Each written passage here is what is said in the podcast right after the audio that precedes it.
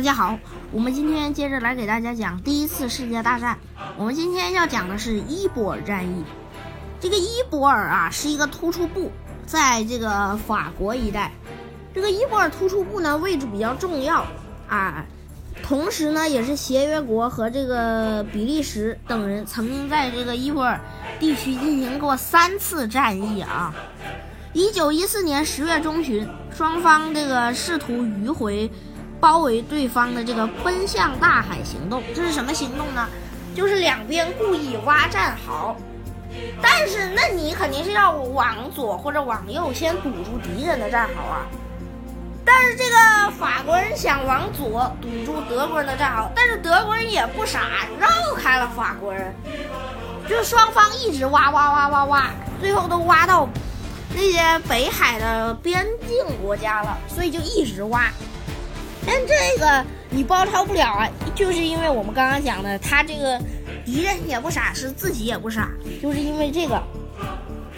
但是在这个利斯河金这个莱孔河两岸，这个形势均均衡力敌的场面，整个大次二次战役期间，哎，伊波尔地区成为双方新武器和新技术的试验场。第一次伊波尔战役呢，于这个十月十九日开始。这个英军先从这个伊波尔发起进攻，这个有所准备的德军呐，展开猛烈攻势。这个于这个二十九号到三十号打开了水阀，这个洪水呢，这个却延误了这个德军沿海的进攻路线。你说这个比利时都被打成那样了，他还能放洪水啊？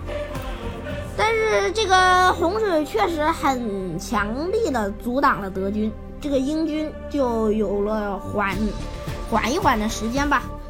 但是于这个十月三十一日和这个十一月十一日，英军这个两度告急，然后之后这个法国援军到达，然后才让局势有所缓和。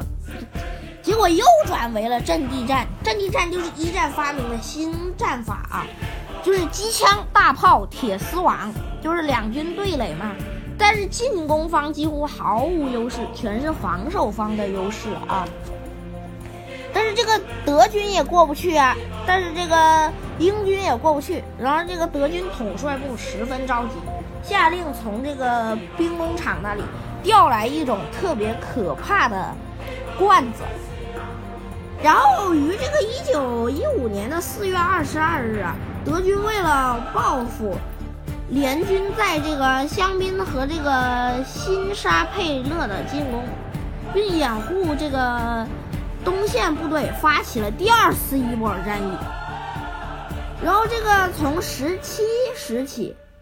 这个德军的那个罐子拉回来了，这种罐子里装的是一种剧毒的毒气。之后齐射向英法联军阵地，将近这个五千多箱的重型毒气，然后大概有这个一点五万人中毒，五千人死亡。这个英军阵地宽十公里、深七公里的实际地带上已无人防守，但这个德军因为在这个波兰战场使用这种武器时效果不佳。而没料到这次却这个如此成功，但是由于这个突破口还是被德军给卡住了，但是这个英印军特别快的就回来增援，因为这个同盟国的人数不够啊，协约国他们全是大国，然后人又多，但是这个使这个形势颇于缓和嘛，如果德军使用不使用毒气的话。那个那就说不好了啊！但是无论如何，德军还是胜了。这个伊波尔几乎要被德军占领。但是第三次伊波尔战役呢，于这个一九一七年的这个七月三十一号开始啊，离这个德国投降只剩一年了啊！英军企图这个六月。梅森战役的胜利，并且进攻这个弗兰德沿岸的弗兰德斯嘛，法国弗兰德斯沿岸的德军潜艇基地，然后让这个德军特别快的崩溃，然后调集了三千门火炮，然后再发射了四百五十万发炮弹之后，合同这个法国大概十六个师，向伊波尔附近的德军展开猛烈进攻。然后这个使大地变为一片沼泽嘛，因为又下雨，那些气候很恶劣。但是这个双方的飞机呢，由于这个气候不好，也不能使用。但是联军继续进攻，推进了六公里。这个但是还是这个于这个十一月十日战役结束，这个联军伤亡近三十万人，德军伤亡只有二十七万人。所以说这个德国科技特别先进嘛，你看伊波尔战役的优秀武器全是德国人设计出来的嘛，尤其是这个毒气，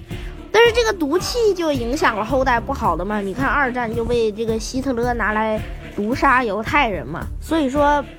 不一定是好的。所以说战争呐，它虽然这个残酷，但是却让这个。人们有练兵的机会，或者说很大程度上这个促进了这个科技的发展。又没有一战哪来的毒气啊？哪来的飞机啊？飞机也得不到实验呢，对吧？